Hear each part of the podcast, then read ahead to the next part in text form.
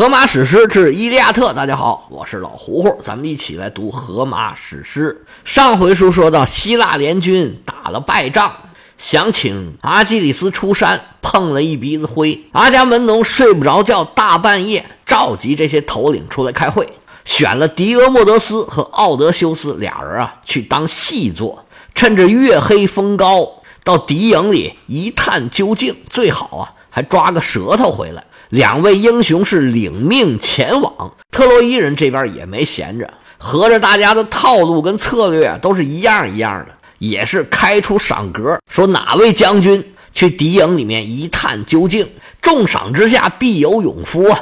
特洛伊联军这边就窜出来一位勇夫，名叫多隆，说某驾愿往。这多隆啊。也是特洛伊的贵族家庭出身，家里六个孩子，其他的全是女孩，就他一个儿子。家里是站着有房，躺着有地，条件是非常不错的。但是小伙子长得不怎么好看，别瞧长得不行，这腿脚是很利索。这多隆别的不喜欢，单单喜欢马。一听赫克托尔说啊，要是谁能去探营回来，就把那个马送给他。多隆当时就憋不住劲儿了，哎，我去，我去。还嘱咐赫克托尔说：“你千万不能说话不算数啊！”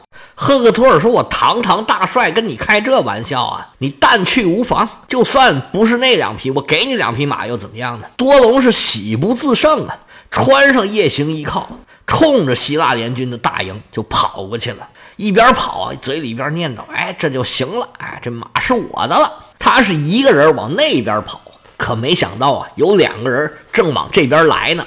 狄俄莫德斯和奥德修斯俩人啊，蹑足前踪，毛着腰啊，是专捡黑的地方走，走的路线还得是那种 S 型的。俩人久经沙场啊，当然知道战场不是等闲之地啊，事事都要万分的小心。更何况啊，是去敌营探营，那可以说是步步惊心，风险是无处不在。相比之下，这多隆啊就没有这么小心了，他就惦记那两匹马呢。也没注意隐蔽，他可没想到啊，自己正往那边跑啊，对面两位看的是真而且真。奥德修斯先发现多隆了，拿胳膊肘一怼这个狄俄莫德斯，哎哎哎，兄弟，你看对面那人是谁呀？狄俄莫德斯说：“该不会是小偷吧？战场上死了那么多人，有很多人盔甲还穿在身上呢，那盔甲再差，随便都能值几头牛啊！他该不是来偷盔甲的吧？”奥德修斯说：“不像，他就是一路往前走，没有哈腰要捡东西的意思。哎呦，没准儿咱们遇上同行了吧？同行好啊，要不要咱们跟去打个招呼去？”奥德修斯说：“嘿嘿，待会儿啊，我就拿手里这宝剑招呼招呼他。他来的正好，踏破铁鞋无觅处，得来全不费工夫，省得咱们进营去抓人去了。咱们呢，先把他放过去，然后从后头跟着他。”把他一路赶到我们那边去，我们截住他的后路，千万可不能让他跑回去。狄俄莫德斯一点头，对，就是这个主意。俩人悄悄地藏身在尸堆里面。这战场上啊，死了很多人，到处都是尸体，往地下一躺啊，这死人活人看不出来。俩人静静在这等着。那多隆啊，傻乎乎的往前跑啊，心里头还惦记的是那两匹马。这人呢，所谓关心则乱，你想的事儿多呀，一有私心杂念，这事儿啊就干不好。这多隆啊，就觉着这两匹马离自己越来越近，跑的是越来越开心，越来越高兴，就觉着这两匹马呀，呵呵，快要到手了，就是我的了。没想到啊，后头偷偷的跟着两个人呢。这多隆啊，跑着跑着感觉不对，嗯，这深更半夜怎么身后有脚步声啊？后边来的应该是我们的伙伴吧？该不是赫克托尔改主意了吧？那我那马不是没有了吗？他这么一犹豫，脚步就慢下来了。回头一看呢，妈呀一声就叫出来了。就见俩人啊，穿着这种恐怖的盔甲，凶神恶煞一般，正追自己呢。有一个脑袋上啊，满都是猪牙，看着就让人毛骨悚然。多隆一看对方这个这块这速度，觉得自己要够呛啊，想往回跑。对方有俩人，把他的退路都已然给截断了。多隆只好撒开鸭子继续往前跑啊！但是这也不行啊，前面是希腊联军的大营，这过去不是自寻死路吗？跑着跑着就看见希腊联军的大营了，再往前跑，哨兵可就看见了。他这一犹豫，脚步慢下来了，追着他这两位可就上来了。迪俄莫德斯冲他喊：“别跑了，再跑我就开枪了！啊，不对，投枪了！”说着话，这枪已经出手了。他故意啊，头歪了一点点。从多隆的右肩膀上唰就过去了，多隆吓得一激灵，哎呦我妈呀！赶紧回头说：“哎，队长别开枪，是我！”赶紧停下脚步，尿都快吓出来了。他这俩对手什么身手啊？上来二话不说，咕噔一脚就给踹倒了，把手放在背后，拿膝盖跪着他脖子。这多隆喊着：“哎哎哎哎哎，I can't breathe！哎，我喘不上气来了。”奥德修斯说：“小子，你是想死？”是想活呀！多隆说：“大王饶命啊！千万可别杀我呀！我家里有八十老母吃奶的孩子。想想说：哎呀哎呀，我有钱，我有钱，我家里有钱。我们家站着有房，躺着有地。你想要赎金呢？那是大大的有，你就尽管跟我们家人要。我们家金银铜铁锡，猪狗牛羊鸡，样样都有。我们家可就我一个儿子。”我跟你说，我爸爸要是为了赎我，把我五个姐姐都给你都没问题，把迪俄莫德斯都给气乐了，咣踹了他一脚。你胡说八道什么呀？我要你姐姐干嘛呀？奥德修斯说：“想要活命啊，先来头一个条件吧。你先说说，你为什么深更半夜的不在营里面睡觉？你跑出来干嘛来了？”奥德修斯拿宝剑一怼他的腰眼儿：“你是不是来当奸细来了？”多隆两腿发抖，哗一下，眼泪就下来了，说：“都怪赫克托尔啊，他拿两匹马来诱惑我呀，说我来打探一下情报，他回头就给我两匹马呀，让我们看看你什么情况啊，看看你们戒备严不严，看看那船有没有人看着，看看岗哨是怎么布的，看看你们士气怎么样。”奥德修斯说：“你看的还真不少啊。”我送你四个字的评语啊，叫“利欲熏心”。没听那说评书的讲吗？酒是穿肠毒药，色是刮骨钢刀，财是下山猛虎啊，气是惹祸的根苗。你就为了两匹马呀？你看你现在落得如此下场。你看你喜欢那两匹马不是吗？我还就跟你说了，那两匹马呀，就算给你，你也驾驭不了。这么老多人，除了阿基里斯。你们谁也不行。多隆这时候也不敢说一个不字，一个劲儿点头。对对对，是是是，我检讨，我不好，我错了，我善报。奥德修斯说：“还问你一件事儿，你是从哪儿来的？赫克托尔现在大致的位置在哪里？他把甲械放在什么地方？把马放在什么地方？特洛伊联军的各个兵团，他们布防的状况是什么样的？你们一起开会的时候啊？”说了什么事情？你们是准备就在这儿待着，还是准备撤回城里去？刚才这些问题，你给我一五一十的说清楚。你说的清楚，还则罢了；如果你说不清楚啊，哼哼，你看见我手中这个东西了没有啊？说着，啪啪啪，拿着手中的剑呢，拍了一拍多隆的肩膀。多隆吓坏了，赶紧说：“我打，我打，我说，我全说。”于是啊，就把自己知道的一切一五一十、详详细细说给了奥德修斯，还连说带比划，把什么卡里亚人、培拉斯吉人、鲁吉亚人等等等等吧，把他们的驻地、虚实、布防情况、位置都是竹筒倒豆子，夸啦夸啦夸啦全说了。他还特意说了一件事儿，他指着海边的一处营盘说：“看见没有，那儿啊。”是斯拉凯人的营地。这斯拉凯呀，咱以前曾经说过，指的是爱琴海北边的地方。后面呢，大致管这地方叫色雷斯。他们是特洛伊的盟友。这次啊，是刚刚来不久，就靠着海边单独扎下了大营，离其他的友军呢距离比较远。多隆说，他们刚来啊，还应该很累，毕竟是长途跋涉呀。他们的首领叫做雷索斯。斯拉凯人别的不说，他们的马特别好，而且他们战车上啊装满了各种金银财宝、钻石玛瑙，哪儿来的我都不知道。而且呀，他们的衣服那个铠甲，嚯，那个漂亮啊，就不像凡人的玩意儿。好像是神仙做的似的。你们现在要是偷营劫寨呀，哎，就去劫他们。我可是句句实话呀。要不你们现在就去劫营去，你把我呀老老实实给我绑在这儿，我是绝对不动弹。回来啊，你们就知道我说的是真话假话了。迪俄莫德斯看着多隆一阵冷笑啊，嘿嘿嘿嘿嘿嘿嘿，笑得多隆直发毛啊！你你你你要干嘛？迪俄莫德斯说：“多隆啊，你别说要跑了，你干脆就待在这儿得了。”多隆说：“好好好，我待在这儿啊。”那不行，你现在呀，不是还有腿还能动呢吗？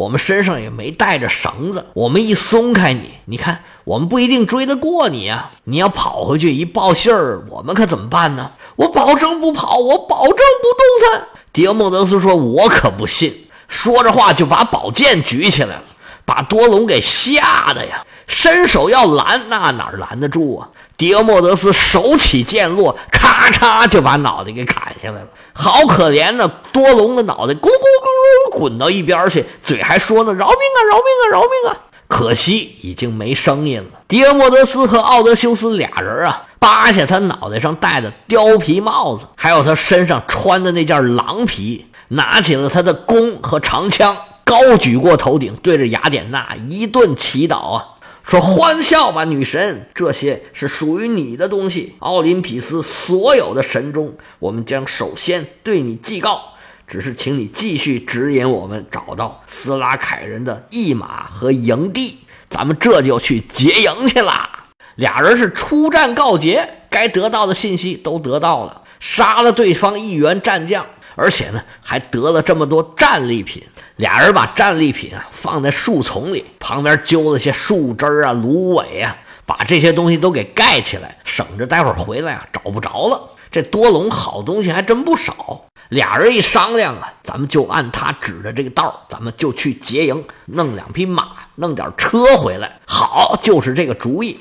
两个英雄蹑足潜踪，小心翼翼朝着斯拉凯人的营地就慢慢的走过去了。从欧洲远道而来的斯拉凯人呢，一路是舟车劳顿，连舟车都没有，就是走路过来的。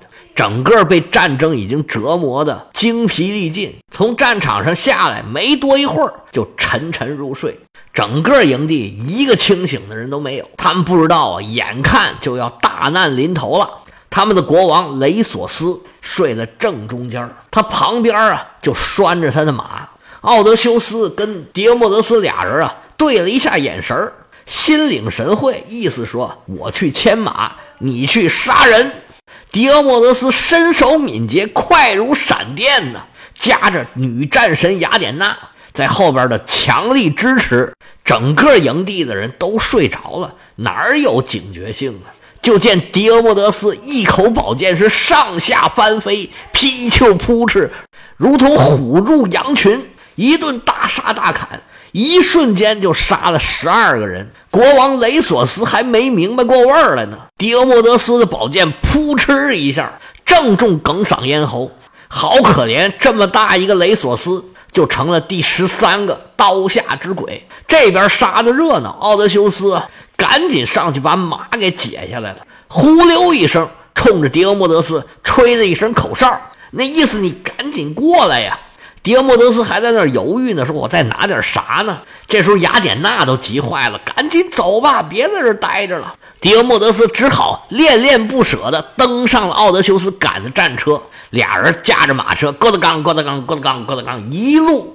朝着希腊联军的联营飞驰而去，扬起一溜烟尘。眼瞅着雅典娜手下的人是建功立业，又是杀人，又是抢东西，阿波罗给气坏了。你们这帮孙子怎么这么废物啊？他赶紧发动神力，叫醒了一位斯拉凯人的首领雷索斯的表弟，名叫希波科昂。阿波罗说：“赶紧醒醒吧，人都死了，还睡呢。”这希波科昂啊！垂死病中惊坐起，这铁马冰河入梦来呀！起来一看，嚯，这惨不忍睹啊！死尸躺了一地，到处都是鲜血淋漓呀！死了这么多人，这希伯克啊哭都找不着调了。再一看马呀、车呀，是踪迹皆无。一看死这么多人，自己的表哥呀也在里头。大脑一片空白呀，都不知道怎么办好了。这时候啊，已经有人发现了，用各种语言喊：“有人劫营啦，快起来呀！偷营劫寨了！”特洛伊联军的营盘里，点火的点火，穿衣服的穿衣服，拿武器的拿武器，乱做一锅粥啊！再看奥德修斯，拿马鞭子都来不及，拿自己的弓背儿啊，噼里啪啦赶着这匹马往回走。春风得意马蹄疾，一日看尽长安花。长安花先别看了，赶紧去找刚才杀人那个地方，还有貂皮帽子没拿呢。俩人拿了藏好的东西，这回奥德修斯啊，终于把那弓背儿给扔下了，抄起了马鞭子，扬鞭策马，嘎啦嘎嘎啦嘎嘎啦嘎，就回到了自己的大营。出去干活的是这二位啊，其他的首领啊都没歇着，全都在大营门口等着呢。最先听到他们声音的是奈斯托尔老将军呢，虽然年纪很大，仍然耳聪目明，远远的就听见马蹄子声音。奈斯托尔跟他们说：“哎哎哎，是不是回来了？”一干人等全都跑到门外头去了，看见迎接的人群呢。奥德修斯勒住了战马，吁，慢慢的停了下来。奈斯托尔上去就夸呀，说：“嘿，小伙子，真不错呀！看见你们安然无恙，哎呀，我们打心眼里高兴啊。”奈斯托尔号称车战者，对马可是行家。一看这两匹马，嚯，打心眼里这么喜欢。说奥德修斯啊，说你这马是怎么来的？你不是去探营去了吗？怎么还弄了两匹马回来呀？这马可真棒！你看这色儿，你看这蹄儿。我老头啊，活了这么大年纪，还没见过这么好的马呢。你们俩难道是去奥林匹斯山上把宙斯的马给偷回来了吗？奥德修斯说：“老人家呀，您真会开玩笑，您真是一个行家里手啊！要说到懂马，哎呀，谁也不如您。这个、这个、这个马确实是不错，不过呀，也是普通的凡马，比起宙斯的神马，那可差得远了。这个马呀，是斯拉凯人的。说起这个马呀，你看，一指旁边迪俄莫德斯，我们这位兄弟可是手工一剑，他刚才呀，一口气儿连杀十二个人。”加上这个马的主人斯拉凯的首领雷索斯，一共十三位。这个原文里边啊写的有点乱，他说一共十二个，加上雷索斯是十三个。后来呢，他又说加上刚才那个多隆，一共十三个。到底是十三个还是十四个？不过呢，哎，这都不重要了。总之呢，是杀了这么多人吧，必须要给狄俄莫德斯记上手工一件。大家牵着马，赶着车，过了壕沟，进了门把马从车上卸下来，吩咐手下人赶紧的，赶紧的，准备点大麦，多加豆子，把这个马给喂上。马无夜草不肥吗？整个希腊联军的阵营里边啊，是喜气洋洋，一扫昨天啊败仗的阴霾，大家回到了营盘之内。迪欧莫德斯说：“赶紧的，我答应雅典娜给他献祭的东西，赶紧给他寄上去。杀牛宰羊，祭祀雅典娜，自不待言。”迪欧莫德斯和奥德修斯，俩人是顺利的完成了任务。先去海里面啊，拿海水冲一冲。毕竟刚才跑了半天，一身汗，一身泥，还有一身的血。杀了那么老多个人，海浪哗哗哗，这顿冲啊，身上这些东西啊，大块的都给冲掉了。然后回到了营里边，烧上热水，浑身冲个干净。然后拿着橄榄油，浑身这么一抹，哎呀，痛快了！来来来，再拿吃的，拿喝的，斟满酒杯，先撒地下一点，祭祀一下女神雅典娜。偷营劫寨的任务是顺利的完成，原文的第十卷也就结束了。黑夜很快就要过去，白天呢，咱是不是还得打仗呢？欲知后事，咱们且听下回